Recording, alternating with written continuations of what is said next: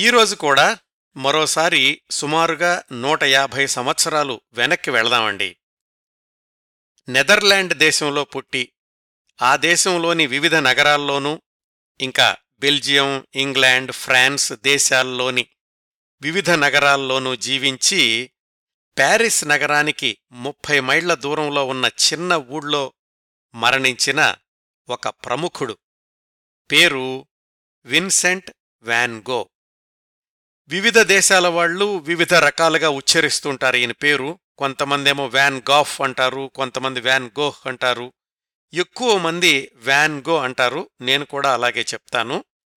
అలాగే Vincent van Gogh కొన్నిసార్లు Vincent అనొచ్చు కొన్నిసార్లు వ్యాన్ గో అనొచ్చు కొన్నిసార్లు విన్సెంట్ వ్యాన్ గో అనొచ్చు. అన్ని పేర్లు కూడా ఒకళ్ళవే అని గుర్తుపెట్టుకోగలరు. మీలో చాలామందికి ఈయన పేరు తెలిసే ఉంటుంది. ఈయన గురించి వినే ఉంటారనుకుంటున్నాను. పద్దెనిమిది వందల యాభై మూడు నుంచి పద్దెనిమిది వందల తొంభై దాకా ముప్పై ఏడు సంవత్సరాలు మాత్రమే జీవించిన విన్సెంట్ వ్యాన్గో గత వంద సంవత్సరాలుగానూ ఇప్పటిక్కూడా ప్రపంచ ప్రసిద్ధ చిత్రకారుడు పెయింటర్. ప్రపంచంలోనే అత్యంత ఖరీదైన పెయింటింగ్స్ విన్సెంట్ వ్యాన్గోవే ఇప్పటిక్కూడా ఆయన నూట యాభై సంవత్సరాల క్రిందట చిత్రించిన చిత్రాలు పెయింటింగ్స్ ఎంత ప్రసిద్ధమైనవో ఎంత విలువైనవో ఎంత ఖరీదైనవో రెండు మూడు ఉదాహరణలు చెప్తాను. విన్సెంట్ వ్యాన్గో పద్దెనిమిది వందల తొంభైలో చనిపోతే ఆ తర్వాత వందేళ్ళకి పంతొమ్మిది వందల తొంభైలో ఆయన వేసిన పాత పెయింటింగ్ ఎనభై మూడు మిలియన్ల డాలర్లకి అమ్ముడుపోయిందండి. ఒకే ఒక పెయింటింగ్. అది కూడా వ్యాన్గోకి చివరి రోజుల్లో చికిత్స చేసిన ఒక డాక్టర్ గారి పోర్ట్రైట్. ఎనభై మూడు మిలియన్ల పెయింటింగ్ అనేది చరిత్రలోనే అత్యధిక ఖరీదైన చిత్రం అన్నమాట. అంత ఖరీదు పెట్టి కొనుక్కున్న ధనవంతుడి కోరికేమిటో తెలుసా అండి? తను చనిపోయినప్పుడు తన శవంతో పాటుగా ఈ ఎనభై మిలియన్ల డాలర్ల పెయింటింగ్ని కూడా కాల్చేయండి అని. అలా జరగలేదనుకోండి ఆ తర్వాత ఆ పెయింటింగ్ చేతులు మారి ప్రస్తుతం ఒక యూరోపియన్ బిలియనీర్ దగ్గరుంది. ఆయనెవరో కూడా ఎవరికీ తెలీదు. ప్రపంచంలోనే అత్యంత ఖరీదైన విన్సెంట్ వ్యాన్గో చిత్రానికి యజమాని అయిన ఆ ధనవంతుడు తన పేరు బయటకు రాకుండా జాగ్రత్తగా చూసుకుంటున్నాడు. ఆ తర్వాత వ్యాన్గో చిత్రించిన వాటిలో ఖరీదైన మరొక చిత్రం ఎనభై ఒక్క మిలియన్ల డాలర్లకి రెండు వేల పదిహేడులో ఒక అజ్ఞాత వ్యక్తి కొనుక్కున్నాడండి. ఈ పెయింటింగ్లోని దృశ్యం ఒక పొలంలో పనిచేసే శ్రామికుడు. ఆ పొలం ఎక్కడుందంటే విన్సెంట్ వ్యాన్గోని ప్రజలంతా పిచ్చివాడు అని ముద్ర వేస్తే అతడు మానసిక చికిత్సాలయంలో ఉన్నప్పుడు అతని గది కిటికీలో నుంచి కనిపించినటువంటి దృశ్యం. అవునండి. ఇప్పటిక్కూడా ప్రపంచ ప్రసిద్ధ చిత్రకారుడిగా కీర్తించబడుతున్న గౌరవించబడుతున్న విన్సెంట్ వ్యాన్గో బ్రతికున్న రోజుల్లో పిచ్చివాడుగా ముద్ర వేయబడిన వాడేనండి. ఇంకా వివరాలు తర్వాత చెప్తాను. వ్యాన్గో చిత్రాలకున్న విలువకు ఇంకొక ఉదాహరణ చెప్తాను. అతడు చనిపోవడానికి సంవత్సరం ముందు మానసిక చికిత్సాలయంలో ఉన్నప్పుడు తన బొమ్మే తను గీసుకున్నాడు. అంటే సెల్ఫ్ పోర్ట్రేట్ అన్నమాట. దాన్ని తన తల్లి డెబ్బయవ పుట్టినరోజుకి బహుమతిగా ఇవ్వడానికని పెయింట్ చేశాడు. ఇది పంతొమ్మిది వందల తొంభై ఎనిమిదిలో డెబ్బై రెండు మిలియన్ల డాలర్లకు అమ్ముడుపోయింది. ఇది కూడా ఒక అజ్ఞాత ధనవంతుడి ఇంట్లోనే ఉంది ఇప్పటిక్కూడా విన్సెంట్ వ్యాన్గో గురించి మొదటిసారి వింటున్న శ్రోతలకు అతనేమిటో తెలుసుకోవడానికి ఈ ఉదాహరణలు చాలనుకుంటాను. ఇప్పుడు ఇంత ప్రముఖ చిత్రకారుడిగా కీర్తించబడుతున్న విన్సెంట్ వ్యాన్గో జీవించిన సమయంలో ఒక అనామకుడు. ఎవ్వరూ పట్టించుకోలేదు సరికదా? తెలిసిన వాళ్ళు కూడా తిరస్కరించారు దూరం పెట్టారు. అతడి జీవితంలో వెలుగునీడలు ఎత్తుపల్లాలు శిఖరాలు లోయలు లేవు. ఉన్నవన్నీ కూడా నీడలే చీకట్లే లోయలే. అతడి జీవితమంతా కష్టాల బాటలు గాయాల బీటలు. అతడి కోసం చెమ్మగిల్లిన నయనం లేదు. అర్థం చేసుకున్న హృదయం లేదు. ఆదుకున్న ఆత్మీయత లేదు. ఒక్క తమ్ముడు తప్ప. తన ముప్పై ఏడు సంవత్సరాల జీవితంలో ఇరవై ఏడేళ్ళ వరకు రకరకాల ఉద్యోగాలు చేశాడు. దేంట్లోనూ ఇమడలేకపోయాడు. ఇంట్లో వాళ్ళకి తెలిసిన వాళ్ళకి అందరికీ తలనొప్పిగా మారాడు. ఆ వయసులో అంటే ఇరవై ఏడు సంవత్సరాల వయసులో శాస్త్రీయంగా పెయింటింగ్ నేర్చుకోవడం మొదలుపెట్టాడు. ఆ తర్వాత జీవించిన పదేళ్ళలో వెయ్యి పైగా పెయింటింగ్స్ వేశాడు. అందులో అధిక శాతం అతడి జీవితంలోని అత్యంత హీనమైన దీనమైన సంక్షోభ సమయమైనటువంటి చివరి రెండు మూడు సంవత్సరాల్లో వేసినవే. పిచ్చాసుపత్రిలో చికిత్స తీసుకుంటూ కొన్నాళ్ళు బయటకొచ్చి కొన్నాళ్ళు లోపల ఉండి వేసిన పెయింటింగ్సే ఇందాక మనం చెప్పుకున్న ఇప్పటికి వందల మిలియన్ల విలువైన పెయింటింగ్స్ అండి. అతడు జీవించి ఉండగా అమ్ముడయింది ఒకే ఒక్క పెయింటింగ్. అది కూడా కేవలం నాలుగు వందల డాలర్లకే. జీవితాంతం వ్యాన్గోని కంటికి రెప్పలా చూసుకున్నది ఒకే ఒక వ్యక్తి తమ్ముడు. అతడి పేరు థియో. అతడి చేతిలోనే వ్యాన్గో కన్ను మూయడం వ్యాన్గో కన్ను మూసిన ఆరు నెలలకు ఆ తమ్ముడు కూడా చనిపోవడం అంతా విషాదమే. ఏ ప్రముఖుడి జీవితంలోనూ ఇంత ట్రాజెడీ చూసి ఉండరు.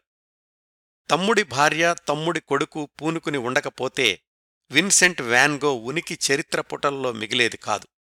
అతి చిన్న వయసులోనే శ్మశానంలో సమాధి మీద తన పేరు చూసుకుంటూ ఎదగడం హైస్కూలు పూర్తి కాకుండా చదువు ఆపేయడం పదహారు సంవత్సరాలకే తన కాళ్ళ మీద తాను నిలబడడం కోసం దేశదేశాలు తిరగాల్సి రావడం ప్రేమించిన అమ్మాయిలు తిరస్కరించడం కనీసం వేశ్య అయినా విశ్వాసంతో ఉంటుందని చేరదీస్తే ఆమె కూడా మోసం చెయ్యడం దారి పొడవునా చీత్కారాలు తిరస్కారాలు తన ఆలోచనల్ని తన భావాల్ని తన పెయింటింగ్స్ని ఎవ్వరూ అర్థం చేసుకోకపోవడం అర్థం చేసుకునే ప్రయత్నం చేయకపోవడం కోలుకోలేని మద్యపాన వ్యసనం దానికి తోడు తరచూ బాధించిన చిత్త భ్రమలు ఇతడు మా ఊళ్ళో ఉండకూడదు అని అందరూ పట్టుబట్టి మరీ పిచ్చాసుపత్రిలో చేర్పించడం ఇవేనండి విన్సెంట్ వ్యాన్గో జీవితంలోని కొన్ని మైలురాళ్ళు ఇప్పుడు అందరూ నీరాజనాలర్పిస్తున్న మహాద్భుత చిత్రకారుడు తన జీవితకాలంలో మాత్రం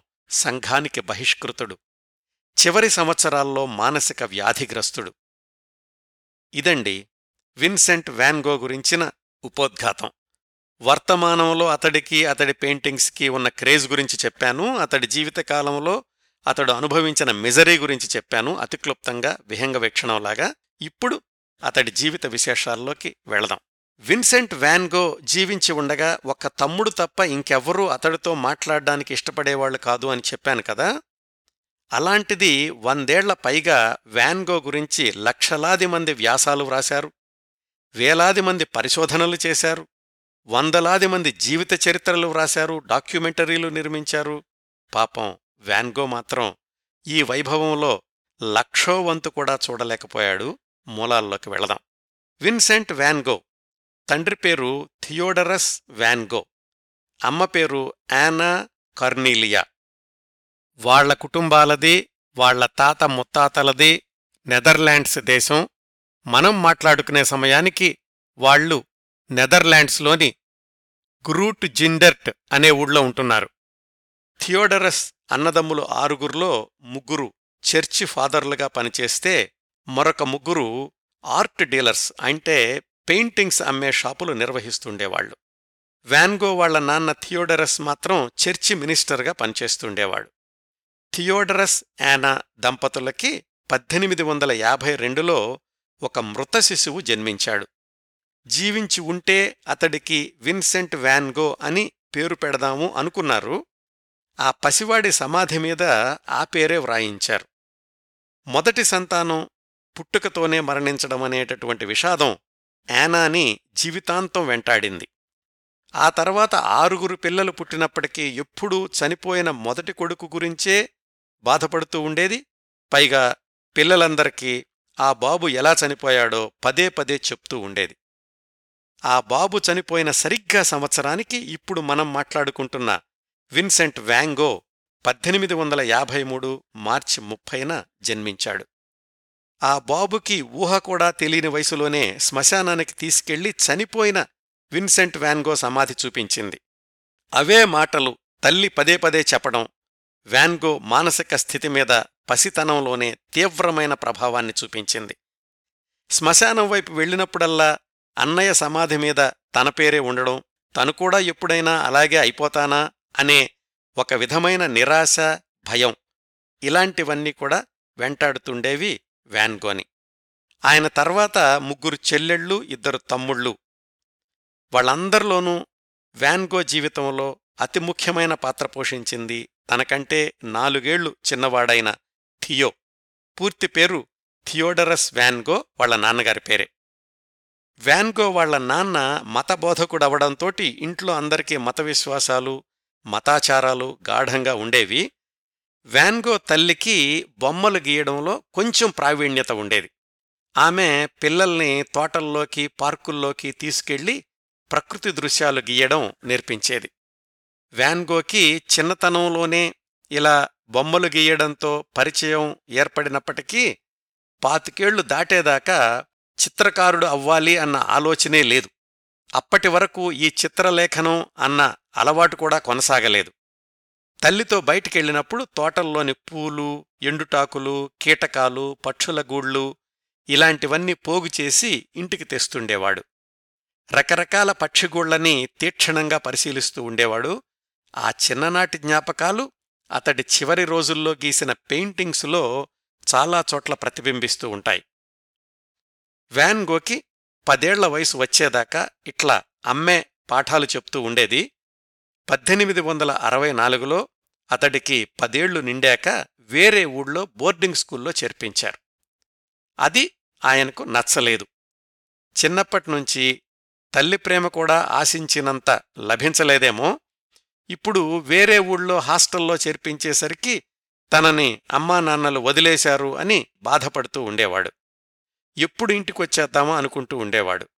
అలా బలవంతంగా ఇష్టం లేకుండానే రెండేళ్ళు గడిచాయి. పద్దెనిమిది వందల అరవై ఆరులో ఇంకో స్కూలుకి పంపించారు.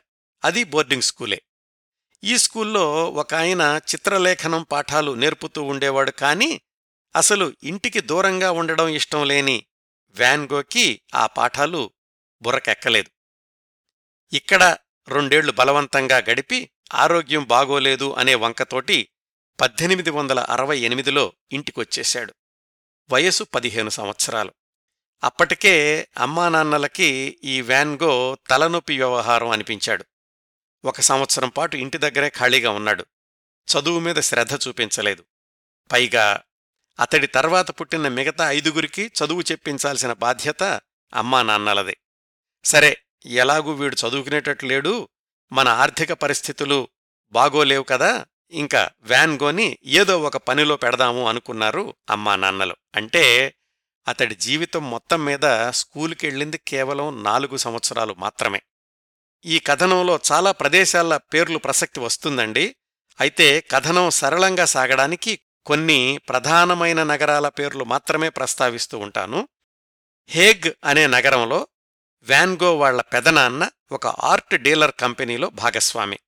అతడి సలహా మీద వ్యాన్గోని పద్దెనిమిది వందల అరవై తొమ్మిదిలో అంటే అతడి పదహారేళ్ళ వయసులో హేగ్ నగరానికి పంపించారు. పెయింటింగ్స్ అమ్మే షాపులో గుమస్తా ఉద్యోగం. నాలుగేళ్ళు ట్రైనింగ్ పీరియడ్ పద్దెనిమిది వందల డెబ్భై మూడు దాకా. విన్సెంట్ వ్యాన్గో తన జీవితం మొత్తంలో కాస్త స్థిరంగా బుద్ధిగా పనిచేసింది ఈ నాలుగేళ్ళు శిక్షణా సమయంలోనే. ఆ ట్రైనింగ్ తర్వాత అదే ఆర్ట్ డీలర్షిప్ కంపెనీ లండన్ బ్రాంచ్లో పనిచేయడానికని ఇంగ్లండ్కి బదిలీ చేశారు వ్యాన్గోని ఇలా దేశదేశాలు తిరిగే క్రమంలో వ్యాన్గో తర్వాతి సంవత్సరాల్లో మాతృభాష డచ్కి తోడుగా ఇంగ్లీషు ఫ్రెంచి జర్మనీ భాషల్లో ప్రావీణ్యత సంపాదించాడు చదవడంలోనూ వ్రాయడంలో కూడా. ఆ ఇంగ్లాండు షాపులో ఉండగా చిత్రాలను నిశితంగా పరిశీలించాడు. వాటన్నింటిలోనూ లండన్లోని పీడిత ప్రజలు పేదవాళ్ళ ప్రాంతాలు ఇలాంటి చిత్రాలు బాగా ఆకట్టుకునేవి వ్యాన్గోని ఆ సమయంలోనే. లండన్ షాపులో పనిచేసే రోజుల్లో ఒక ఇంట్లో అద్దెకుండేవాడు. ఆ ఇంటి యజమానురాలు కూతుర్ని ప్రేమించాడు. ఒకరోజు తన మనసులో మాట చెప్పేశాడు. ఆ అమ్మాయికి అప్పటికే వేరే వాళ్ళతో నిశ్చితార్థం జరిగింది. అదే విషయం చెప్పింది. వ్యాన్గో ఆ తిరస్కారాన్ని భరించలేకపోయాడు. మనసుకి గాయమైందనుకున్నాడు. ఆ అమ్మాయి వాళ్ళ అమ్మతో అంటే ఇంటి యజమానురాలితో మాట్లాడాడు. ఇదెక్కడి గొడవయ్యా బాబు? మా అమ్మాయిని వదిలేసేయి తొందరలోనే వేరే అబ్బాయితో పెళ్ళవబోతోంది అని ఆమె మొత్తుకుంది. రోజు వ్యాన్గో చేసే గొడవ భరించలేక పోలీస్ రిపోర్ట్ ఇచ్చింది. వాళ్ళొచ్చి వ్యాన్గోని ఇల్లు ఖాళీ చేసి వేరే ఇంటికి వెళ్ళిపోమన్నారు. ఈ మొత్తం సంఘటన వ్యాన్గోని మానసికంగా కృంగుబాటుకు గురిచేయడమే కాకుండా ఎందుకు తనెవరికీ దగ్గర కాలేకపోతున్నాడు అనే బాధని మరింత తీవ్రతరం చేసింది.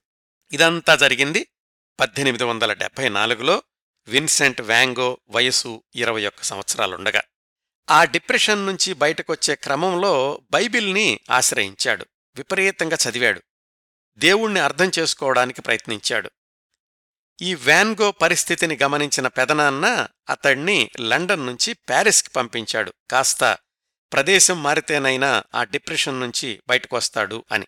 అప్పటికే అతడి తమ్ముడు థియో కూడా ప్యారిస్లో అదే ఆర్ట్ డీలర్స్ కంపెనీకి మేనేజర్గా పనిచేస్తున్నాడు. అంటే తమ్ముడు దగ్గరకే వెళ్ళాడు వ్యాన్గో పనిచేయడానికి అక్కడ ఒక రెండేళ్ళ పాటు పనిచేశాడు అయితే ఆ రెండేళ్ళలోనూ అతడి ప్రవర్తనలో చాలా మార్పులొచ్చాయి. పెయింటింగ్స్ కొనడానికి వచ్చిన వాళ్ళకి మొహమాటం లేకుండా చెప్పేవాడు. పలానా ఆర్ట్ బాగోలేదు ఎందుకు కొనుక్కుంటున్నారు అనవసరంగా అది కొనమాకండి అని. డీలర్స్ కూడా అతడి ప్రవర్తనలో మార్పు గమనించారు. దీనివల్ల వ్యాపారానికి నష్టం వస్తోంది అని గమనించి ఉద్యోగంలో నుంచి తీసేశారు. మేనేజర్గా ఉన్న తమ్ముడు కూడా వ్యాన్గోని కాపాడలేకపోయాడు. అలా ప్యారిస్లో ఉద్యోగం పోగొట్టుకున్నాక మళ్ళీ లండన్ వెళ్ళాడు తిరస్కరించిన ప్రేయసి మళ్ళా కలుస్తుందేమో అని. అక్కడున్న సంవత్సరంలో రెండు స్కూళ్ళల్లో టీచర్గా చిన్న చిన్న ఉద్యోగాలు చేశాడు. ఓ సంవత్సరం అయ్యాక ఇవన్నీ మానేసి మళ్ళీ బ్యాక్ టు ది పెవిలియన్ ఇంటికి అమ్మా నాన్నల దగ్గరికి వచ్చేశాడు. అది పద్దెనిమిది వందల డెబ్బై ఏడో సంవత్సరం ఆయన వయసు ఇరవై నాలుగు సంవత్సరాలు. ఇంకా తండ్రిగారిలాగా తాను కూడా మత బోధకుడిని అవుదాము అనుకున్నాడు. ఆమ్స్టర్డామ్లో ఉన్న క్రైస్తవ మత బోధనలు చేసే కాలేజీలో టీచర్గా చేరడానికి ప్రవేశ పరీక్ష కోసం చదవడం మొదలుపెట్టాడు. అప్పటికే విచిత్రమైన మనస్తత్వం చోటు చేసుకుంది వ్యాన్గోలో. పరీక్షల్లో మార్కులు తక్కువస్తే తనని తాను శిక్షించుకునేవాడు. ఎలాగంటే భోజనం చేసేవాడు కాదు. కొన్నిసార్లు రాత్రి సమయాల్లో ఇంటికెళ్ళకుండా వీధుల్లో పడుకునేవాడు. ఒక సంవత్సరం కష్టపడి చదివాడు.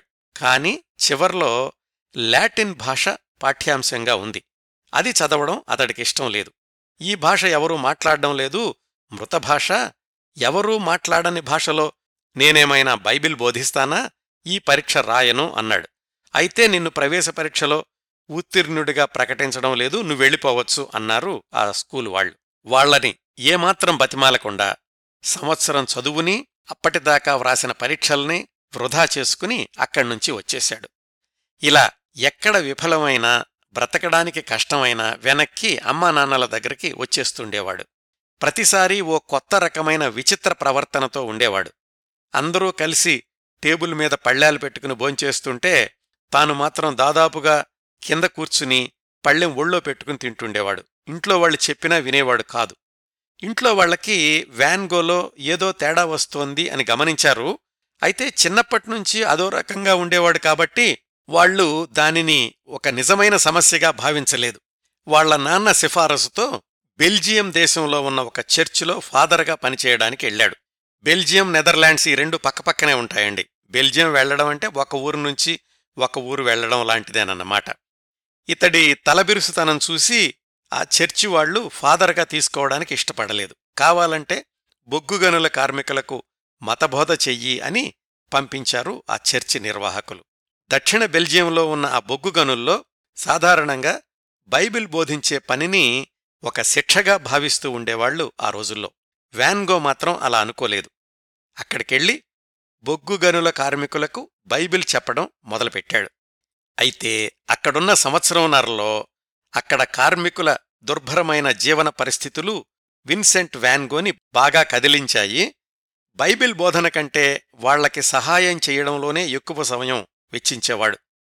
ఒకసారి జబ్బుతో ఉన్న గని కార్మికురాలికి తాను ఉంటున్న సౌకర్యవంతమైన గదిని ఇచ్చేసి తనేమో వాళ్ళ గుడిసెల్లోకి వెళ్ళి పడుకున్నాడు. వాళ్ళ బాధలు తీర్చడానికి తాను బాధలు పడినా పర్వాలేదు అనుకున్నాడు. ఇదంతా చర్చి యాజమాన్యానికి తెలిసింది వాళ్ళకి నచ్చలేదు. దేవుడి ప్రవచనాలు చేసే వ్యక్తి ఒక స్థాయిలో ఉండాలి. నువ్వెళ్ళిపోయి వాళ్ళ గుడిసెల్లో ఉండడం ఏమిటి? నీ కాంట్రాక్టు రద్దు చేసేస్తున్నాము అన్నారు. అన్నంత పని చేశారు. మళ్ళీ రోడ్డున పడ్డాడు వ్యాన్గో జీవితంలో మరో పరాజయం ఇంకో తిరస్కారం. ఇరవై ఏడు సంవత్సరాల వయసు స్థిరమైన ఉద్యోగం లేదు ఆదాయం లేదు. అయితే ఆ బొగ్గుగనుల ప్రాంతంలో బైబిల్ బోధించినటువంటి సంవత్సరంన్నరలో జరిగిన ఒక మంచి పనేమిటంటే బైబిల్ బోధనలు లేని సమయంలో చిన్నప్పుడెప్పుడో తల్లి నేర్పిన చిత్రకళను గుర్తుకు తెచ్చుకుని కాలక్షేపం కోసమని ఆ గని కార్మికుల బాధల్ని బరువుల్ని తెలుపు నలుపు చిత్రాలుగా చిత్రించాడు. అవి కేవలం కాలక్షేపం కోసం వేసుకున్నవే. ఇప్పుడు ఉద్యోగం పోయాక మళ్ళీ ఒకసారి అన్ని రోజుల్లోనూ తాను వేసుకున్న బొమ్మల్ని చూసుకున్నాడు. జీవితంలో చాలా ప్రయోగాలు అయిపోయాయి ఇప్పటికే. అవును నేను చిత్రలేఖనాన్ని వృత్తిగా ఎందుకు చేసుకోకూడదు అని తనను తాను ప్రశ్నించుకున్నాడు. కార్మికుల వేదనాభరిత జీవితాలకు ఒక రూపం ఇవ్వాలి ప్రొఫెషనల్ ఆర్టిస్టుని కావాలి అని నిర్ణయించుకున్నాడు. కాని ఎట్లా? ఎక్కడా చిత్రలేఖనంలో శిక్షణ తీసుకోలేదు. డిగ్రీలు లేవు. అప్పటికి తమ్ముడు థియో ఇంకా ప్యారిస్లో ఆర్ట్ డీలర్షిప్లోనే పనిచేస్తున్నాడు. అతడికి ఉత్తరం రాశాడు వ్యాన్గో జీవితాంతం అన్నదమ్ముల మధ్య నడిచిన ఈ ఉత్తరాలే ఆ తర్వాత రోజుల్లో వ్యాన్గో జీవిత చరిత్రకు ఆధారాలయ్యాయండి. తమ్ముడు సమాధానమిచ్చాడు. సరే అయితే నువ్వెక్కడైనా ఆర్ట్ స్కూల్లో శిక్షణ కోసం చేరు నేను ఆర్థిక సహాయం చేస్తాను అని. బెల్జియంలోని ప్రసిద్ధ చిత్రకారుల్ని కలుసుకుని వాళ్ళ సలహాలు తీసుకుని మళ్ళీ ఇంటికి అమ్మా నాన్నల దగ్గరకు చేరుకున్నాడు. సమీప బంధువు యాంటన్ అనే ఆయన హేగ్ నగరంలో ఆర్ట్ స్కూలుకి ఇన్ఛార్జిగా ఉన్నాడు. ఆయన దగ్గరికెళ్ళి శిక్షణ తీసుకోమని చెప్పాడు తమ్ముడు. అక్కడికి వెళ్ళడానికి ఇంకొక ఆరు నెలలు సమయం ఉంది. ఈ ఆరు నెలల్లో ఇంకొక ఉదంతం జరిగింది విన్సెంట్ వ్యాన్గో జీవితంలో. సమీప బంధువు కేట్ అనే యువతి భర్త చనిపోయినప్పుడు విన్సెంట్ వ్యాంగో వాళ్ళకింటికొచ్చింది. నాలుగు రోజులు ఉండేళదాము అని. విన్సెంట్ వ్యాన్గోకి విషాదమంటే ఇష్టం బాధలంటే కష్టాలంటే ఇష్టం అలాంటి కష్టాల్లో ఉన్నవాళ్ళంటే ఇంకా ఇష్టం. ఆ కజిన్ కేట్ దగ్గరికెళ్ళి నిన్ను ప్రేమిస్తున్నాను నువ్వు సరే అంటే నిన్ను పెళ్ళి చేసుకుంటాను అన్నాడు. ఆ అమ్మాయేమో ఇంకా భర్త మరణం నుంచి తేరుకోలేదు పైగా ఐదేళ్ళ పాపుంది అదే మాట చెప్పింది. వ్యాన్గోకి మరొక తిరస్కారం. ఇలాంటివి ఎదురైనప్పుడల్లా ఆ వైఫల్యాలను పూర్తిగా వ్యక్తిగతంగా తీసుకునేవాడు. నేను మరీ అంత పనికిరానివాణ్ణా అనుకునేవాడు. అయినా కాని ఆ కేట్ని ప్రాధాయపడడం ఆపలేదు. ఆ అమ్మాయి వాళ్ళ అమ్మా నాన్నలు తనని వాళ్ళ ఊరు ఎమ్స్టర్డామ్ తీసుకెళ్ళిపోయారు వ్యాన్గో అక్కడికెళ్ళాడు బంధువులే కాబట్టి ఇంట్లోకి రానిచ్చారు. కేట్ మాత్రం ఒక గదిలో ఉండిపోయి వ్యాన్గోని చూడడానికి ఇష్టపడలేదు. వెలుగుతున్న దీపం మీద అరచెయ్యి పెట్టి అది కాలుతుంటే కేట్ బయటకొచ్చి నాతో మాట్లాడే వరకు నా చేతిని ఇలాగే కాల్చుకుంటాను అన్నాడు వ్యాన్గో పెద్దవాళ్ళు వారించి ఆ దీపం ఆర్పేసి వ్యాన్గోని ఇంట్లో నుంచి పంపించేశారనుకోండి అది విన్సెంట్ వ్యాన్గో జీవితంలో రెండో భగ్న ప్రేమ కథ. ఇది జరిగాక పద్దెనిమిది వందల ఎనభై ఒకటి చివర్లో హేగ్ నగరానికి చిత్రలేఖనంలో శిక్షణ కోసం వెళ్ళాడు. శిక్షణనిచ్చేది సమీప బంధువే కాస్త సౌకర్యంగానే ఉండగలిగినటువంటి పరిస్థితులు. చిత్రలేఖన శిక్షణ ప్రారంభమైంది. హేగులో ఉన్న మిగతా చిత్రకారులతోటి పరిచయం ఏర్పడింది. నాలుగైదు నెలలు బాగానే గడిచాయి. జీవితంలో మొదటిసారి పది మంది గుర్తించే ప్రొఫెషనల్ పెయింటింగ్ వేశాడు. అది చూసినటువంటి శిక్షణ ఇస్తున్న ఆయన బంధువు చెప్పాడు నీకింకా చిత్రకారుడు చిత్రకారుడువై తీరతావు అని. జీవితం కాస్త గాడిలో పడుతున్నట్లు అనిపించింది. పద్దెనిమిది వందల ఎనభై రెండు జనవరి. మళ్ళీ జీవితంలో ఇంకొక ప్రయోగం మరొక వైఫల్యం. ఈసారి జరిగిన సంఘటన రెండేళ్ళు కొనసాగింది. అంతేకాకుండా వ్యాన్గో జీవితాన్ని అతడి భవిష్యత్తుని ఆరోగ్యాన్ని కూడా తీవ్రంగా ప్రభావితం చేసింది. అసలేం జరిగిందంటే విన్సెంట్ వ్యాన్గోకి హేగ్ నగరంలోని రెడ్ లైట్ ఏరియాలో ఒక వేశ్యతోటి పరిచయమయ్యింది. ఆమె పేరు కసీనా మరియా హూమిక్. అందరూ కూడా సియన్ అని పిలిచేవాళ్ళు ఈ సియన్ పెద్ద అందగత్తేమి కాదు మొహమంతా మసూచి మచ్చలుండేవి. ఐదేళ్ళ కూతురుంది. రెండుసార్లు ఎబార్షన్ అయింది. వ్యాన్గోకి పరిచయమయ్యే సమయానికి గర్భవతిగా కూడా ఉంది. దీనికి తోడు ఆమె ఒంటినిండా సుఖవ్యాధులు. వ్యాన్గోకి సియన్లోని అందం కంటే ఆమె జీవితంలోని దీనత్వం నిస్సహాయత ఆకర్షించాయి. పరిచయమైన వారం రోజులకే ఆమెతో సహజీవనం మొదలుపెట్టాడు. సియన్ సమక్షంలో వ్యాన్గోలోని చిత్రకారుడు విజృంభించేవాడు. ఆమెను మోడల్గా చేసుకుని ఆయన చిత్రించిన తొలి అర్ధనగ్న చిత్రం పేరు సారో విచారం. ఇప్పటికూడా ప్రసిద్ధమైన పెయింటింగ్ అది. లోగడ రెండుసార్లు అమ్మాయిలతో తిరస్కరించబడ్డ వ్యాంగోకి సియన్ తనతో కలిసి జీవించడం తనను నమ్మిన మొట్టమొదటి మహిళ అని ప్రేమగా చూసుకునేవాడు. ప్యారిస్లో ఉన్న తమ్ముడు థియో నెలకి నూట యాభై ఫ్రాంకులు పంపించేవాడు. దానికి తోడు హేగ్ నగరంలోని దృశ్యాలని పెయింటింగ్స్ వేయడానికి కాంట్రాక్ట్ కూడా దొరికింది వ్యాన్గోకి ఆ సియన్ అనే వేశ్యతో సహజీవనం మొదలుపెట్టిన నాలుగు నెలలకి తనకి పెయింటింగ్ నేర్పుతున్న దూరపు బంధువు తోటి తగదా పెట్టుకున్నాడు. అతడితో సంబంధాలు పూర్తిగా తెగతెంపులు చేసుకున్నాడు. తనే సొంతంగా పెయింటింగ్స్ వేయడం కొనసాగించాడు.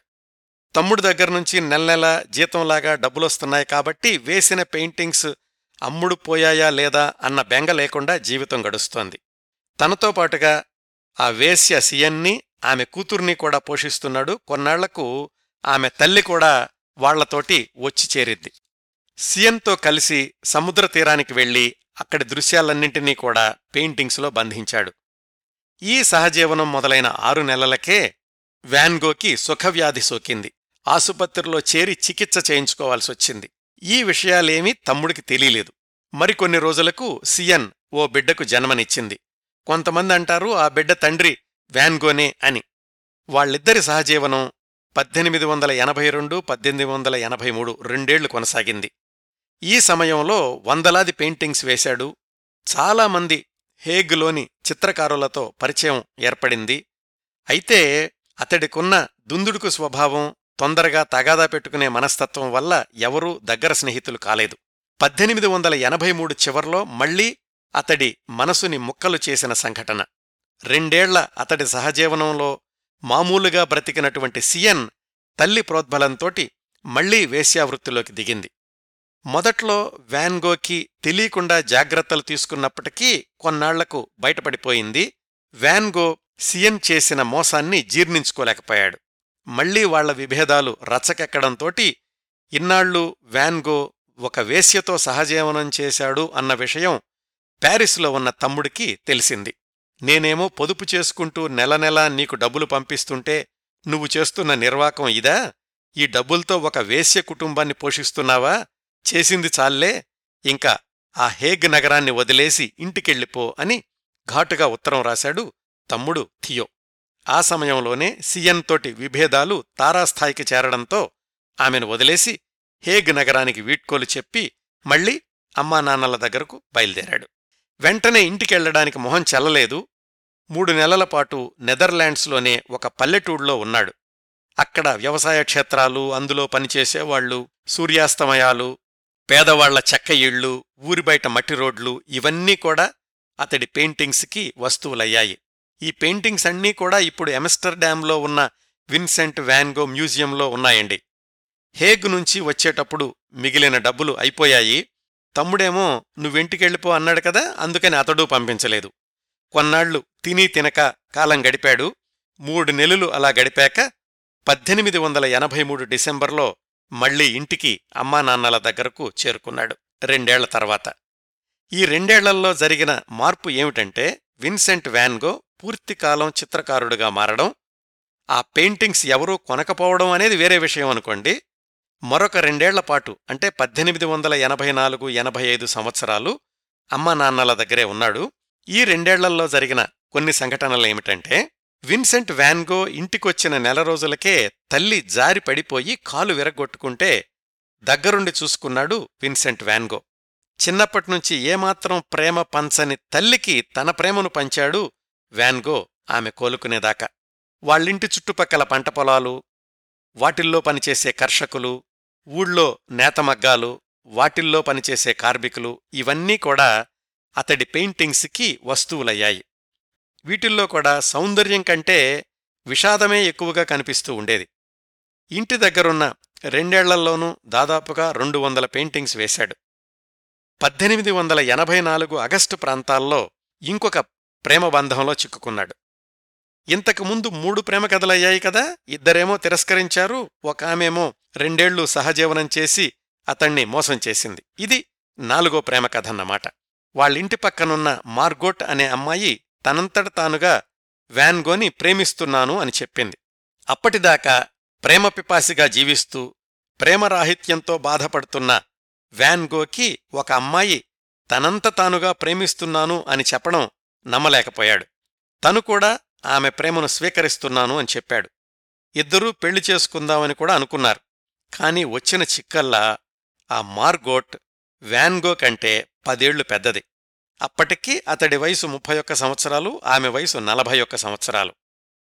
ఇరు కుటుంబాల వాళ్ళు ఇంత వయసు వ్యత్యాసంలో ఇదేం ప్రేమ అని కేకలేశారు. వ్యాన్గో ఎవరి మాట వినే రకం కాదు కదా అతడు తర్వాత ఏం చెయ్యాలా అని ఆలోచిస్తూ ఉండగా మ్యార్గోట్ పురుగుల ముందు తాగింది. ప్రాణాపాయ స్థితిలో ఉన్న మ్యార్గోట్ని వ్యాన్గోనే ఆసుపత్రికి తీసుకెళ్ళాడు ఇంకా ఆమె తల్లిదండ్రులు ఆమెను తీసుకుని ఆ ఊరు వదిలి వెళ్ళడంతోటి ఆ ప్రేమ కథ కూడా విఫల ప్రేమగాథగా మిగిలిపోయింది వ్యాన్గో జీవితంలో. పద్దెనిమిది వందల ఎనభై ఐదు మార్చిలో విన్సెంట్ వ్యాన్గో తండ్రి చనిపోయాడు. అప్పటికే తండ్రి కొడుకుల మధ్య సరిగా మాటల్లేవు తండ్రి అంత్యక్రియలు వ్యాన్గోనే పూర్తి చేశాడు. ఎంత వద్దనుకున్నా తండ్రి మరణం అతడి మీద ప్రభావాన్ని చూపించింది. ఆ విషాదంలో ఉండగానే తండ్రి చనిపోయిన నెల రోజులకి ఒక పెయింటింగ్ మొదలుపెట్టాడు. అదేమిటంటే వాళ్ళ ఊరి పక్కనున్నటువంటి పొలాల్లో బంగాళదుంపలు తవ్వి తీసుకునే కర్షక మహిళల్ని గమనించి వాళ్ళని మోడల్స్గా ఉపయోగించి అతడు చిత్రించినటువంటి పొటాటో ఈటర్స్. అప్పటిదాకా అతడు గీసిన వాటిల్లో అత్యుత్తమ పెయింటింగ్ అయింది. ఇప్పటికూడా విన్సెంట్ వ్యాంగో చిత్రీకరించిన పెయింటింగ్స్లో ఉత్తమోత్తమమైన వాటి జాబితాలో ఈ పొటాటో ఈటర్స్ ముందు వరుసలో ఉంటుందండి. ఈ పెయింటింగ్ పూర్తయిన కొద్ది రోజులకు ఆ మోడల్స్గా పనిచేసిన కర్షక మహిళల్లో ఒక ఆమె గర్భవతయింది. దానికి కారణం వ్యాన్గోనే అని పుకార్లు పుట్టించారు కొంతమంది. స్థానికంగా ఉన్న చర్చి ఫాదర్ కూడా అతన్ని పిలిపించి మందలించాడు. నాకేమీ తెలియదు నేను అమాయకుణ్ణి అన్నా కాని ఎవరూ నమ్మలేదు. పైగా ఊళ్ళో వాళ్ళంతా వ్యాన్గో కనిపిస్తే తిట్టడం పిల్లలైతే దూరాన్నుంచే రాళ్ళేసి కొట్టడం. ఉన్న ఊళ్ళోనే అతడి పరిస్థితి దుర్భరమైంది.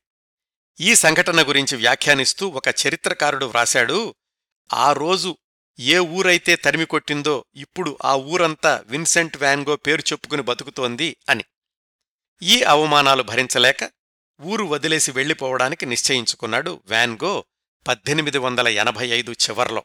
ఎక్కడికెళ్ళాలి? వాళ్ళ ఊరికి ముప్పై నలభై మైళ్ళ దూరంలో ఉన్న బెల్జియం దేశంలోని యాంట్ వెర్ప్ అనే ఊరికి వెళదామనుకున్నాడు. ఎందుకంటే అక్కడ పెయింటర్స్ ఎక్కువగా ఉంటారు. ఆర్ట్ స్కూల్ కూడా ఉంది. అక్కడికెళ్ళాడు వ్యాన్గో తాను జీవించబోయేది మరొక్క ఐదు సంవత్సరాలే అని జీవించి ఉండగా మళ్ళీ మాతృదేశంలో అడుగుపెట్టలేనని అప్పటికి విన్సెంట్ వ్యాన్గోకి ఏమాత్రం ఆలోచన వచ్చే అవకాశమే లేదు. ఎప్పటినుంచో ఉన్న డబ్బులతోటి ఒక చిన్న గది అద్దెకు తీసుకున్నాడు యాంట్వేర్ప్లో. ఆ ఊళ్ళో అందరూ చిత్రకారులే అని చెప్పుకున్నాం కదా ఎక్కువగా మోడల్స్ని పెట్టుకుని పెయింటింగ్స్ వేస్తూ ఉండేవాళ్ళు మోడల్స్ని ఏర్పాటు చేసుకోవడానికి వ్యాన్గో దగ్గరేమో డబ్బులు లేవు. రెండేళ్ళుగా ఇంటి దగ్గరే ఉండడంతోటి తమ్ముడు థియో డబ్బులు పంపించడం తగ్గిపోయింది. మళ్ళీ దుర్భరమైన పరిస్థితులు. చాలా రోజులు బ్రెడ్ కాఫీనే అతడికి ఆహారం. ఆకలి తెలియకుండా ఉండడానికి సిగరెట్లు ఎక్కువగా కాల్చేవాడు. తమ్ముడికి ఉత్తరం రాశాడు. గత కొద్ది వారాల్లో నేను కడుపు నిండా తిన్నది రెండు మూడు సార్లే అని. తిండి లేక ఆరోగ్యం దెబ్బతింది. పంటి సమస్యలొచ్చి డాక్టర్ దగ్గరికెళ్తే పళ్ళు పాడైపోయాయి తీసెయ్యాల్సిందే అన్నాడు. పది పళ్ళు పీకేశాడు. ఎక్కడైనా గాని విన్సెంట్ వ్యాంగో పోర్ట్రేట్స్ గమనించండి ఎప్పుడూ నవ్వుమొహం కనిపించదు. నవ్వితే పళ్ళు బయటపడతాయి అన్న సంగతి తెలిసిపోతుంది. అందుకే ఆ పెయింటింగ్స్లో ఎప్పుడూ సీరియస్గా ఉన్నట్లు కనిపిస్తాడు వ్యాన్గో తమ్ముడికి రాశాడు. నా పెయింటింగ్స్ పంపుతున్నాను ప్యారిస్లో వాటిని అమ్మకానికి పెట్టి ఆ డబ్బులైనా పంపించు అని. నువ్వు వేసిన ఆ ఏడుపు మొహం పెయింటింగ్స్ ఇక్కడ ఎవరూ కొనరు సర్లే అంత ఇబ్బంది పడితే నేనే ఎలాగోలాగా ఆదా చేసి పంపిస్తాన్లే అయితే ఒక షరతు నువ్వు మాత్రం ఖాళీగా ఉండకుండా అక్కడున్న ఆర్ట్ స్కూల్లో చేరి డిప్లొమా తీసుకో అని రాశాడు తమ్ముడు. సరేనని యాంట్ వ్యార్ప్లోని ఒక ఆర్ట్ స్కూల్లో చేరాడు వ్యాన్గో. అక్కడ కూడా నచ్చలేదు. ఎందుకు? వాళ్ళేమో పురాతన కాలం పద్ధతుల్లో నేర్పిస్తున్నారు. ఆధునిక చిత్ర రీతుల గురించి ఎవరూ చెప్పడం లేదు. వాళ్ళతో తగాదా పెట్టుకున్నాడు వ్యాన్గో తమ్ముడికి ఉత్తరంలో రాశాడు. తమ్ముడు సమాధానమిచ్చాడు ప్యారిస్లో నీ బొమ్మలేవి అమ్ముడుపోవడం లేదు. ఇక్కడంతా కూడా ఇంప్రెషనిజం అనే ప్రక్రియ దాని తర్వాత దశ నడుస్తోంది. ఆర్టిస్టులంతా అలాంటి పెయింటింగ్సే వేస్తున్నారు. వాటికి ఎక్కువ గిరాకీ ఉంది అని. తను చదువుకుంటున్న ఆర్ట్ స్కూల్తో విసిగిపోయి ఉన్నాడేమో. తమ్ముడు నేను కూడా ప్యారిస్ వచ్చేస్తాను. నీ దగ్గరుండి ఆ ఆధునిక పద్ధతులేవో నేర్చుకుంటాను అని వ్రాశాడు విన్సెంట్ వ్యాన్గో అక్కడ ప్యారిస్లో థియో పరిస్థితి అంత సౌకర్యవంతంగా లేదు. అతడు పనిచేస్తున్న కంపెనీ యాజమాన్యం మారింది. ఉద్యోగ పరిస్థితి అనిశ్చితంగా ఉంది. అతడు ప్రేమించిన అమ్మాయితోటి సమస్యలొచ్చాయి. ఈ పరిస్థితుల్లో అన్నయ్య వ్రాసిన ఉత్తరాలన్నింటికీ సమాధానాలైతే ఇచ్చాడు కాని ప్యారిస్ రా అని మాత్రం అనలేదు. పాతిక ముప్పై ఉత్తరాలు రాసిన విన్సెంట్ వ్యాన్గో సరే అయ్యిందేదో అవుతుంది తమ్ముడి దగ్గరికి వెళదాం అని తమ్ముడికి చెప్పా పెట్టకుండా ప్యారిస్కి ప్రయాణం కట్టాడు యాంట్వెర్ప్ నుంచి.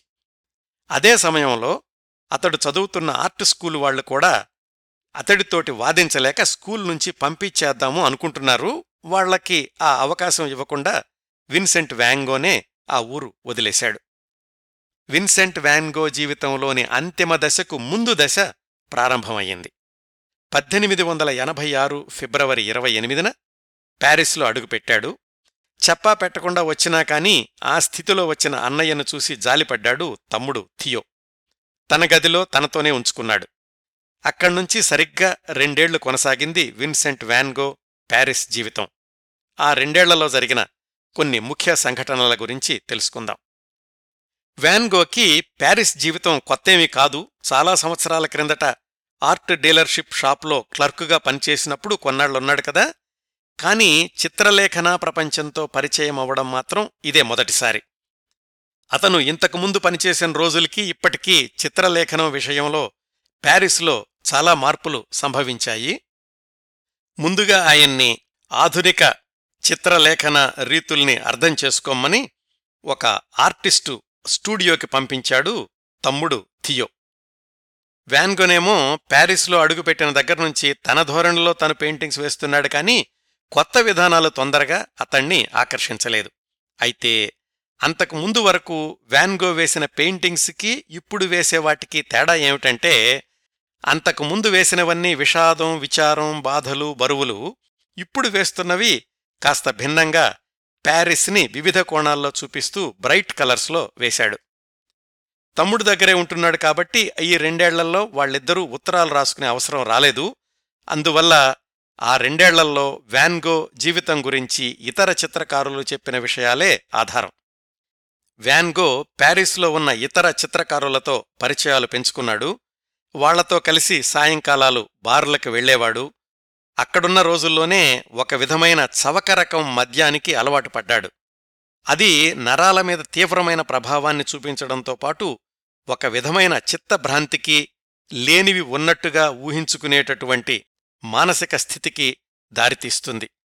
తమ్ముడు థియోనేమో చాలా పద్ధతిగా ఒక క్రమశిక్షణతో ఉండేటటువంటి వ్యక్తి. వ్యాన్గో పద్ధతులన్నీ గందరగోళమే. ఎప్పుడు ఎలా ఉంటాడో తెలీదు ఎవరితో ఎలా మాట్లాడతాడో కూడా ఊహించలేం. వ్యాన్గో ప్రవర్తన గమనించిన వాళ్ళు థియో గదికి కూడా రావడం మానేశారు. ఈ విషయాలన్నీ థియో ఇంటికి అమ్మకు రాసిన ఉత్తరాల్లో చెప్పేవాడు. ఈ ప్రవర్తనకు తోడు గదంతా పెయింటింగ్సు బయట నుంచి తెచ్చిన చెత్తా చెదారంతో నింపేవాడు వ్యాన్గో పోని పెయింటింగ్స్ అమ్ముడైతేనైనా ఆ డబ్బులతో వ్యాన్గోని ఒక్కడ్నే వేరే గదిలో ఉంచుదాము అంటే వ్యాన్గో పెయింటింగ్స్ కొనేవాళ్ళు ఎవరూ లేరు. ఇదిగో నువ్వు మిగతా వాళ్ళ పెయింటింగ్స్ అమ్ముతున్నావు నావి అమ్మడం లేదు అని తమ్ముడితో తగాదా పెట్టుకునేవాడు వ్యాన్గో సిగరెట్లు కాల్చడం కూడా ఎక్కువై పుర్రే సిగరెట్టు కాలుస్తున్న పెయింటింగ్ కూడా వేశాడు. అది కూడా ఇప్పుడుంది ఆయన మ్యూజియంలో. తమ్ముడు శ్రద్ధ చూపించటం లేదు అనేటటువంటి అనుమానంతో తాను సొంతంగా మరికొంతమంది ఆర్టిస్టులతో కలిసి ఎగ్జిబిషన్స్ పెట్టాడు. అయినాగాని ఫలితం లేకపోయింది. అతడి పెయింటింగ్స్ ఏమీ అమ్ముడుపోలేదు. అలా రెండేళ్ళు గడిచాయి. పద్దెనిమిది వందల ఎనభై ఏడు చివర్లో పాల్ గాగ్విన్ అనేటటువంటి ఆర్టిస్టుతోటి పరిచయం ఏర్పడింది అన్నదమ్ములిద్దరికీ. గాగ్విన్ అంటున్నాను కొంతమంది గో గో అంటారు రకరకాల ఉచ్చారణలుంటాయండి నేను మాత్రం గాగ్విన్ అంటున్నాను. అతడి పెయింటింగ్స్ తొందరగా అమ్మగలిగాడు వ్యాన్గో తమ్ముడు థియో. ఆ రోజుల్లోనే వ్యాన్గోకి జపనీస్ ఆర్ట్ తోటి పరిచయం ఏర్పడింది. ఆ చిత్రలేఖన పద్ధతులు విపరీతంగా ఆకర్షించాయి. ఆ పద్ధతిలో కొన్ని పెయింటింగ్స్ వేశాడు. అసలు జపాన్కే వెళ్ళిపోయి ఆ పద్ధతుల్ని అభ్యసించాలి అనుకున్నాడు. రోజు గడవడానికే తమ్ముడి మీద ఆధారపడుతున్నవాడు జపాన్ ఎలా వెళ్తాడు? ప్యారిస్కి ఐదు వందల మైళ్ళ దూరంలో ఫ్రాన్స్కి దక్షిణపు కొసన సముద్ర ప్రాంతంలో ఉన్న ఆర్లెస్ అనే ఊరు జపాన్ వాతావరణానికి దగ్గరగా ఉంటుందని అక్కడ ఆర్టిస్టులు ఎక్కువగానే ఉన్నారని వ్యాన్గో తెలుసుకున్నాడు. నేను ఆర్లెస్ అంటున్నాను కొంతమంది ఆర్లు అంటారు కొంతమంది ఆర్లే అని కూడా అంటారండి. అప్పటికే అన్నదమ్ములిద్దరికీ పడడం లేదు. థియో కూడా అన్న ప్రవర్తనతోటి విసిగిపోయి ఉన్నాడు. ఒకరోజు తమ్ముడికి ఉత్తరం రాసిపెట్టి మూటాముల్లే సర్దుకుని రైలెక్కేశాడు వ్యాన్గో ఈ ఆర్లెస్ అనే ఊరికి. ఇది జరిగింది అతడు ప్యారిస్లో అడుగుపెట్టిన సరిగ్గా రెండేళ్ళకి పద్దెనిమిది వందల ఎనభై ఎనిమిది ఫిబ్రవరిలో. ఇక్కడ్నుంచి అతడు మరణించే పద్దెనిమిది వందల తొంభై జులై దాకా ఆ రెండున్నర సంవత్సరాలు వ్యాన్గో జీవితంలో చివరి దశ.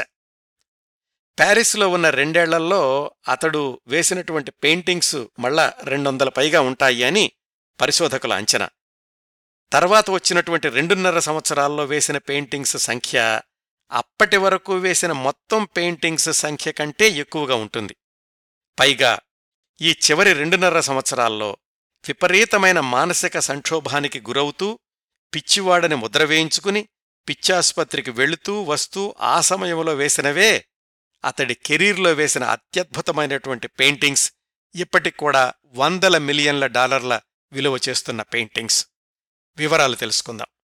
ఆర్లెస్ చేరుకున్నాక తమ్ముడికి ఉత్తరం రాశాడు వ్యాన్గో ఇంతకు ముందులాగా నెల నెలా డబ్బులు పంపించు నా పెయింటింగ్స్ అమ్ముడయ్యాక తీర్చేస్తాన్లే అని. ఆ ఒప్పందం మీద నెలకి యాభై ఫ్రాంకులు పంపించేవాడు థియో. అయితే ఆయన జీవితకాలంలో వ్యాన్గో పెయింటింగ్లేవి పెద్దగా అమ్ముడుపోలేదనుకోండి ఆర్లెస్లో ఒక చవక రకం హోటల్లో దిగాడు ముందుగా. ఐదారు నెలల తర్వాత ఒక పాడుబడిన ఇంట్లో నాలుగు గదులు అద్దెకి తీసుకున్నాడు. దాన్నే ఎల్లో హౌస్ అనేవాళ్ళు ఆ రోజుల్లో. రెండో ప్రపంచ యుద్ధ సమయంలో అది నేలమట్టం అవడంతోటి ప్రస్తుతం దాని ఆనవాళ్ళు కూడా లేవు. పద్దెనిమిది వందల ఎనభై ఎనిమిది సెప్టెంబర్ ప్రాంతంలో ఆ ఎల్లో హౌస్లోకి మారాడు వ్యాన్గో తనలాంటి ఆర్టిస్టులు మరికొంతమందిని కూడా ఆ ఇంట్లోకి తీసుకొచ్చి మిగతా గదులు అద్దెకిచ్చి ఆ ఇంటిని చిత్రకారుల ఇల్లుగా తీర్చిదిద్దుదాము అని వ్యాన్గో ప్రణాళిక. అయితే వ్యాన్గో విపరీత ప్రవర్తన తెలిసిన వాళ్ళెవరూ కూడా ఆ ఇంట్లోకి రావడానికి ఉత్సాహం చూపించలేదు. వ్యాన్గో రాత్రి పగలు పెయింటింగ్స్ వేస్తుండేవాడు. తమ్ముడు పంపించే డబ్బుల్లో ఎక్కువ భాగం పెయింట్స్కి క్యాన్వాసులకి ఖర్చు పెట్టి మళ్ళా నెల వచ్చేదాకా ఆకలితో మాడుతూ ఉండేవాడు. ఆకలి భరించలేక కొన్నిసార్లు ఆ పెయింట్ని నాలిక్కి రాసుకునేవాడట. టర్పెంటైన్ని నీళ్ళల్లో కలిపి తాగుతుండేవాడు. ఇలాంటి విపరీతమైన పనులు చేస్తుండేవాడు వ్యాన్గో తరచూ వ్యభిచార గృహాలకు వెళ్ళడం అనేది కొనసాగుతూనే ఉంది. ఇవన్నీ తమ్ముడు థియోకి తెలిశాయి ఇంకా అన్నయ్యని అలా వదిలేయడం ఇష్టం లేక తను పెయింటింగ్స్ అమ్ముతున్న పెయింటర్ గ్యాగ్విన్ ఇంతకుముందు మాట్లాడుకున్నాం కదా అతన్ని అభ్యర్థించాడు. కొన్నాళ్ళు అన్నయ్యకి సహాయంగా ఉండి రమ్మని. సరే తన పెయింటింగ్స్ అమ్మిపెట్టి సహాయం చేస్తున్నాడు కదా థియోకి తాను సహాయం చేద్దాము అనుకుని పద్దెనిమిది వందల ఎనభై ఎనిమిది అక్టోబర్లో గ్యాగ్విన్ ఈ ఆర్లెస్ అనే ఊరికొచ్చాడు వ్యాన్గోకి తోడుగా ఉండడానికి. మొదట్లో రెండు మూడు వారాలు ఇద్దరికీ సఖ్యంగానే ఉంది. నెమ్మది నెమ్మదిగా సమస్యలు మొదలయ్యాయి. వ్యాన్గో వేరే వాళ్ళతో విపరీతంగా ప్రవర్తించినా కానీ ఈ గ్యాగ్విన్ తోటి మంచిగా ఉండేవాడు. ఎందుకంటే జీవితంలో తమ్ముడి తర్వాత తనని అర్థం చేసుకుని తనతో ఉండడానికి ఒప్పుకున్నది గ్యాగ్వినే అనే సద్భావం ఉండేది వ్యాన్గోకి అయితే ఈ గ్యాగ్విన్ అనే ఆయన కాస్త అహంభావి. ఏదో థియో చెప్పాడని ఒప్పుకున్నాడు కాని వ్యాన్గో మీద అంత అభిమానం ఉండేది కాదు. ఇద్దరి మధ్య గొడవలు మొదలయ్యాయి. పద్దెనిమిది వందల ఎనభై ఎనిమిది డిసెంబర్ ఇరవై రెండు రాత్రి ఇద్దరూ కలిసి బార్కెళ్ళారు మద్యం సేవించాక ఇద్దరి మధ్య ఏదో వాగ్వివాదం మొదలయ్యింది. వ్యాన్గో చేతిలో ఉన్న గ్లాసుని గ్యాగ్విన్ మీద విసిరేశాడు. గ్యాగ్విన్ ఎదురు తిరగబోయాడు. బార్లో వాళ్ళు సర్ది చెప్పి ఇంటికి పంపించేశారు. ఆ మర్నాడు పొద్దున్నే మత్తు దిగిపోయాక వ్యాన్గో గ్యాగ్విన్కి క్షమాపణ చెప్పాడు. అయినా కాని ఆ గ్యాగ్విన్ ఇంకా వ్యాన్గోతో కలిసి ఉండడం మంచిది కాదు అనిపించి పద్దెనిమిది వందల ఎనభై మూడు డిసెంబర్ ఇరవై తొమ్మిదిన సాయంకాలం ఇంట్లో నుంచి బయటకొచ్చేశాడు. ఆ వెనకాలే వచ్చినటువంటి వ్యాన్గో గ్యాగ్విన్ని ఎక్కడికెళ్తున్నావో అని అడిగాడు. ఇద్దరి మధ్య మాటామాట పెరిగింది. గ్యాగ్విన్ తలదించుకుని వెళ్ళిపోయాడు. ఎల్లో హౌస్కి తిరిగొచ్చిన వ్యాన్గో రేజర్ బ్లేడ్ తోటి చెవి కోసుకున్నాడు. ఆ తెగినటువంటి చెవి భాగాన్ని ఒక గుడ్డలో పెట్టి తాను తరచూ వెళ్ళే వేసే ఇంటికెళ్ళి అక్కడున్న పనిమనిషికిచ్చి జాగ్రత్తగా దాచిపెట్టు తర్వాత తీసుకుంటాను అన్నాడు. ఇది చాలా విపరీతమైన విచిత్రమైన ప్రవర్తనలా ఉంటుంది. కానీ వ్యాన్గో జీవితంలో ఈ సంఘటన అతి ప్రముఖంగా ప్రస్తావించబడింది అన్ని జీవిత చరిత్రల్లోనూ. అప్పటికీ పన్నెండు పదమూడు సంవత్సరాలున్న ఆ వేశ్యాగృహంలోని పనమ్మాయి ఆ తర్వాత పంతొమ్మిది వందల యాభై వరకు జీవించింది. ఈ విషయాలన్నింటికీ ఆమె ప్రత్యక్ష సాక్షి. ఆ తెగిన చెవి భాగం నుంచి విపరీతంగా రక్తం కారుతుంటే తనే ఒక గుడ్డ కట్టుకున్నాడు. మర్నాడు పోలీసులొచ్చి గ్యాగ్విన్ని అరెస్టు చేయబోతే వ్యాన్గో చెప్పాడు అతడికేం సంబంధం లేదు నేనే ఇలా చేసుకున్నాను అని. పోలీసులు వ్యాన్గోని ఆస్పత్రికి తీసుకెళ్ళిపోయారు ఇంకా గ్యాగ్విన్ ఆ ఊరొదిలి వెళ్ళిపోయాడు. మళ్ళీ జాన్మలో వ్యాన్గోని కలుసుకోలేదు. ప్యారిస్ నుంచి తమ్ముడు థియో అన్నను చూడ్డానికొచ్చాడు. డాక్టర్లు పర్వాలేదులే సర్దుకుపోతుంది అన్నారు. థియోకేమో ప్రేమించినమ్మాయితో నిశ్చితార్థం కూడా జరగబోతోంది. అందుకని అతను ప్యారిస్ తిరిగి వెళ్ళిపోయాడు. పద్దెనిమిది వందల ఎనభై తొమ్మిది జనవరి మొదటి వారంలో వ్యాన్ గోని ఆసుపత్రి నుంచి ఇంటికి ఎల్లో హౌస్కి పంపించేశారు. ఒక నెల రోజులు బాగానే ఉన్నాడు పెయింటింగ్స్ అవి వేస్తున్నాడు. మళ్ళీ పద్దెనిమిది వందల ఎనభై తొమ్మిది ఫిబ్రవరిలో మెంటల్ బ్రేక్డౌన్ అయ్యింది. ఎవరో నన్ను చంపడానికి వస్తున్నారు నాకు విషం పెడుతున్నారు అంటూ ఉంటే చుట్టుపక్కల వాళ్ళు మళ్ళీ ఆసుపత్రిలో చేర్పించారు వ్యాన్గోని. ఒక పది రోజులు చికిత్స తర్వాత మామూలు మనిషై మళ్ళీ ఇంటికి చేరుకున్నాడు. కాని చుట్టుపక్కల వాళ్ళంతా కలిసి మున్సిపాలిటీకి పిటిషన్ పెట్టారు. ఇతను సగం తెగిపోయిన చెవితోటి భయంకరంగా కనిపిస్తున్నాడు. పైగా ఎప్పుడు ఎవరిని ఏం చేస్తాడోనని భయంగా ఉంది. ఇతణ్ణి ఈ ఊరు నుంచి పంపించేయండి అని. అవునండి ఇప్పుడు అదంతా జరిగిన నూట ముప్పై ఐదు సంవత్సరాల తర్వాత కూడా ఎవరి పెయింటింగ్స్ అయితే వందల మిలియన్ల డాలర్లకి పోటీపడి మరీ కొనుక్కుంటున్నారో ఆ విన్సెంట్ వ్యాన్గోకి అప్పుడు ఎదురైన దీనమైన పరిస్థితి అది. ఇవన్నీ గమనించాక వ్యాన్గోనే స్వచ్ఛందంగా మానసిక వైద్యాలయంలో చేరడానికి నిశ్చయించుకున్నాడు. పద్దెనిమిది వందల ఎనభై తొమ్మిది మేలో తను అప్పటి వరకు ఉంటున్న యార్లెస్ పట్టణానికి ముప్పై మైళ్ళ దూరంలో ఉన్న ఒక మానసిక చికిత్సాలయంలో చేరాడు వ్యాన్గో. ఆ సమయంలోనే నెదర్లాండ్స్లో తమ్ముడు థియో వివాహమైంది. దానికి వెళ్ళలేకపోయాడు. ఆ మానసిక చికిత్సాలయంలో ఒక సంవత్సరం పాటు అంటే పద్దెనిమిది వందల తొంభై మే వరకు ఉండిపోయాడు. మధ్య మధ్యలో ఒక నెల రోజులు బయటకొచ్చినా మళ్ళీ పానిక్ అటాక్స్ తోటి ఆసుపత్రిలో చేరేవాడు. ఆ ఆసుపత్రిలో కూడా వ్యాన్గోకి రెండు గదులిచ్చారు. ఒక గదిని తను పెయింటింగ్స్ వేసుకోవడానికి ఉపయోగించుకునేవాడు. ఆ సంవత్సర కాలం అత్యద్భుతమైన పెయింటింగ్స్ వేశాడు. ఆసుపత్రి గది తోటలోని పువ్వులు కీటకాలు కిటికీలో నుంచి కనిపించే దృశ్యాలు ఒకటని కాదు. మానసికంగా కాస్త స్థిరంగా అనిపించినప్పుడల్లా పెయింటింగ్స్ వేస్తూ ఉండేవాడు వ్యాన్గో ఆ ఆసుపత్రిలోనే. తనకి చికిత్స చేసిన డాక్టర్ గారి పెయింటింగ్ కూడా వేసిచ్చాడు. ఆయనేమో దాన్ని పెద్ద విలువైనదిగా భావించలేదు. కొన్నాళ్ళు వాళ్ళింట్లో కిటికీకున్న రంధ్రాన్ని కప్పడానికి వాడి డాక్టరు తన పోర్ట్రేట్ని వ్యాంగోకే తిరిగిచ్చేశాడు. ప్రస్తుతం ఆ పెయింటింగ్ ఎక్కడుందో తెలిస్తే ఆశ్చర్యపోతారండి. రకరకాల చేతులు మారి రష్యాలోని ఒక మ్యూజియంలో ఉంది ఆ పెయింటింగ్. దాని విలువ యాభై మిలియన్ల డాలర్ల పైమాటే. That is Vincent van Gogh of today రోజుల్లోని mental patient. నెల నెల థియోనే ఆసుపత్రి ఖర్చులకి పంపిస్తూ ఉండేవాడు. పద్దెనిమిది వందల తొంభై జనవరి చివర్లో తమ్ముడు థియోకి కొడుకు పుట్టాడు అని తెలిసింది. అభినందనలతోటి తమ్ముడికి ఉత్తరం రాస్తూ బాబు కోసం ప్రత్యేకంగా పెయింటింగ్ వేస్తున్నాను అన్నాడు వ్యాన్గో ఈ ఎయిర్లెస్ అనే ఊరు ప్యారిస్కి చాలా దూరం అవడంతోటి థియో అన్నయ్యను చూడడానికి తరచూ వీలయ్యేది కాదు. అందుకని వ్యాన్గోని ప్యారిస్కి దగ్గర్లో ఉన్న ఎక్కడికైనా తీసుకొచ్చేద్దాము అని ప్రయత్నాలు మొదలుపెట్టాడు తమ్ముడు థియో. థియోకి మంచి మిత్రుడైన గాచ్చే అనే డాక్టరు ఇలాంటి మానసిక రోగుల్ని బాగా చూసుకుంటాడు అని తెలిసింది. అతడుండేది ప్యారిస్కి ముప్పై మైళ్ళ దూరంలో ఔరెస్ అనే ప్రాంతంలో. పద్దెనిమిది వందల తొంభై మేలో అన్నయ్య వ్యాన్గోని ఈ ప్రాంతానికి తీసుకొచ్చేశాడు తమ్ముడు థియో. నాలుగైదు రోజులు తన దగ్గర ప్యారిస్లో ఉంచుకున్నాడు. పసిపిల్లాడితో ఆడుకున్నాడు వ్యాన్గో. ఆ డాక్టర్ గ్యాచే ఉన్న ఊళ్ళోనే ఒక చిన్న సత్రం లాంటి ఇంట్లో ఒక గది అద్దెకి తీసుకుని అక్కడ పెట్టాడు వ్యాన్గోని థియో. అయితే అక్కడ అతను జీవించేది మరొక్క రెండు నెలలే అని వ్యాన్గో ఊహించలేదు. తనకున్న మానసిక సమస్య అర్థమవుతోంది కాబట్టి డాక్టర్ గాచే చెప్పినట్లు వినేవాడు వ్యాన్గో పెయింటింగ్స్ వేసే వేగం మాత్రం తగ్గలేదు. ఆ రెండు నెలల్లోనే నలభై యాభై పెయింటింగ్సు ఇంకా ఎన్నో స్కెచ్లు వేశాడు. వాటిల్లో ఒకటి డాక్టర్ గ్యాచే పోర్ట్రైట్. అదే పంతొమ్మిది వందల తొంభైలో ఎనభై ఆరు మిలియన్ల డాలర్లకి అమ్ముడుపోయింది. డాక్టర్ గ్యాచే పర్యవేక్షణలో బాగానే కోలుకుంటున్నాను అనిపించింది వ్యాన్గోకి. పగటిపూట ఊరి బయటకు గోధుమ పొలాల్లోకి వెళ్ళి ప్రకృతి దృశ్యాల స్కెచెస్ వేసుకుంటూ ఉండేవాడు. పద్దెనిమిది వందల తొంభై జులై ఆరు.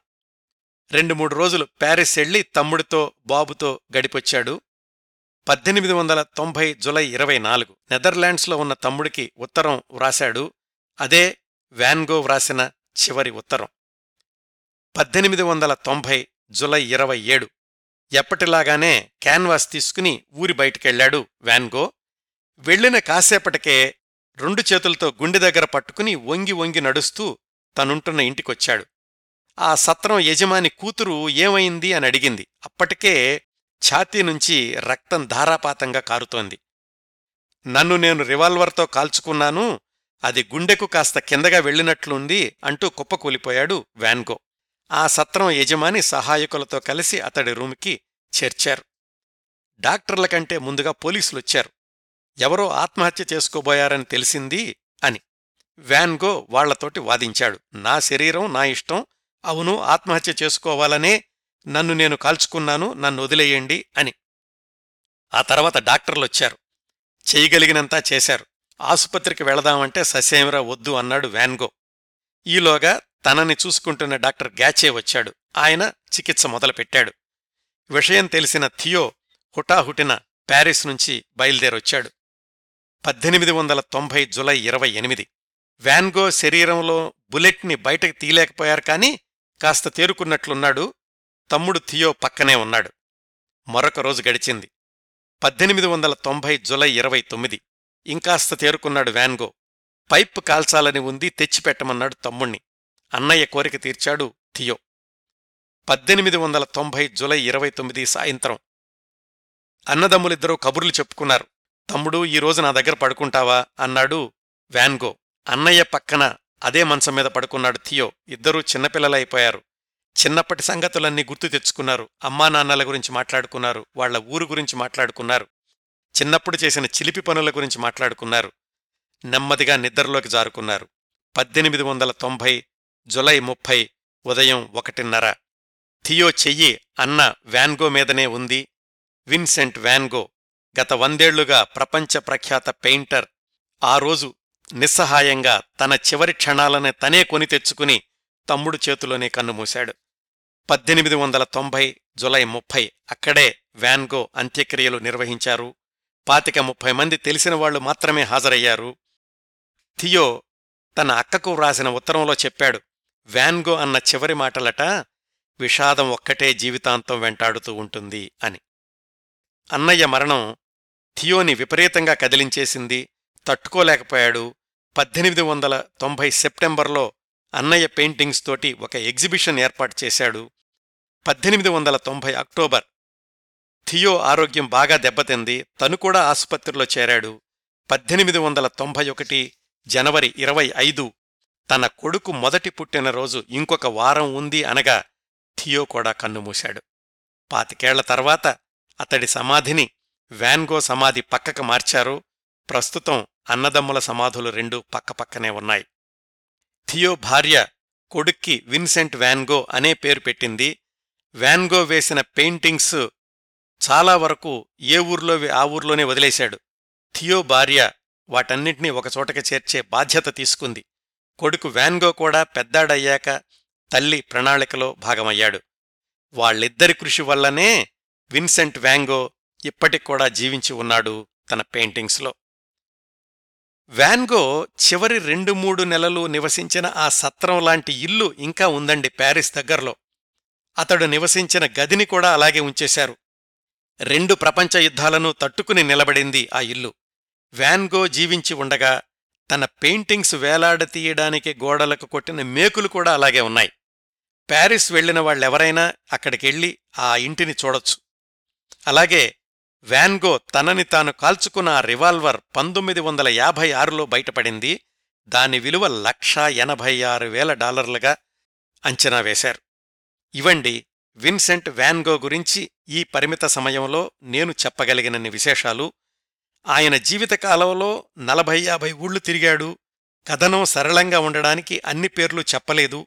యూట్యూబ్లో విన్సెంట్ వ్యాన్గో గురించి అనేక డాక్యుమెంటరీలున్నాయి సహజంగానే అన్నీ ఒక్కలాగా ఉండవు. పర్స్పెక్టివ్ అనే ఛానల్లో రెండున్నర గంటల డాక్యుమెంటరీ ఉంది. అది చూడండి. విన్సెంట్ వ్యాన్గో నివసించిన పర్యటించిన ప్రదేశాలు చాలా వరకు అందులో చూడొచ్చు. విన్సెంట్ వ్యాంగో జీవితమంతా సంక్షోభం విషాదం అనిశ్చితం. ఆ పరిస్థితుల్లోనే అతడు వేసిన పెయింటింగ్స్ మాత్రం ఈ సృష్టిలోనే ఒక అద్భుతం. ఈ కార్యక్రమాన్ని ఇంతటితో ముగిస్తానండి. ఈ కార్యక్రమాలను ఆదరించి అభిమానిస్తున్న శ్రోతలందరకు హృదయపూర్వక ధన్యవాదాలు తెలియచేస్తున్నాను. మళ్ళీ వారం మరొక మంచి కార్యక్రమంతో కలుసుకుందాం. అంతవరకు నవ్వుతూ ఉండండి. మీ నవ్వులు పది మందికి పంచండి. ప్రస్తుతానికి మీ దగ్గర సెలవు తీసుకుంటోంది సదా మీ ఆదరాభిమానాలను కోరుకునే మీ కిరణ్ ప్రభ.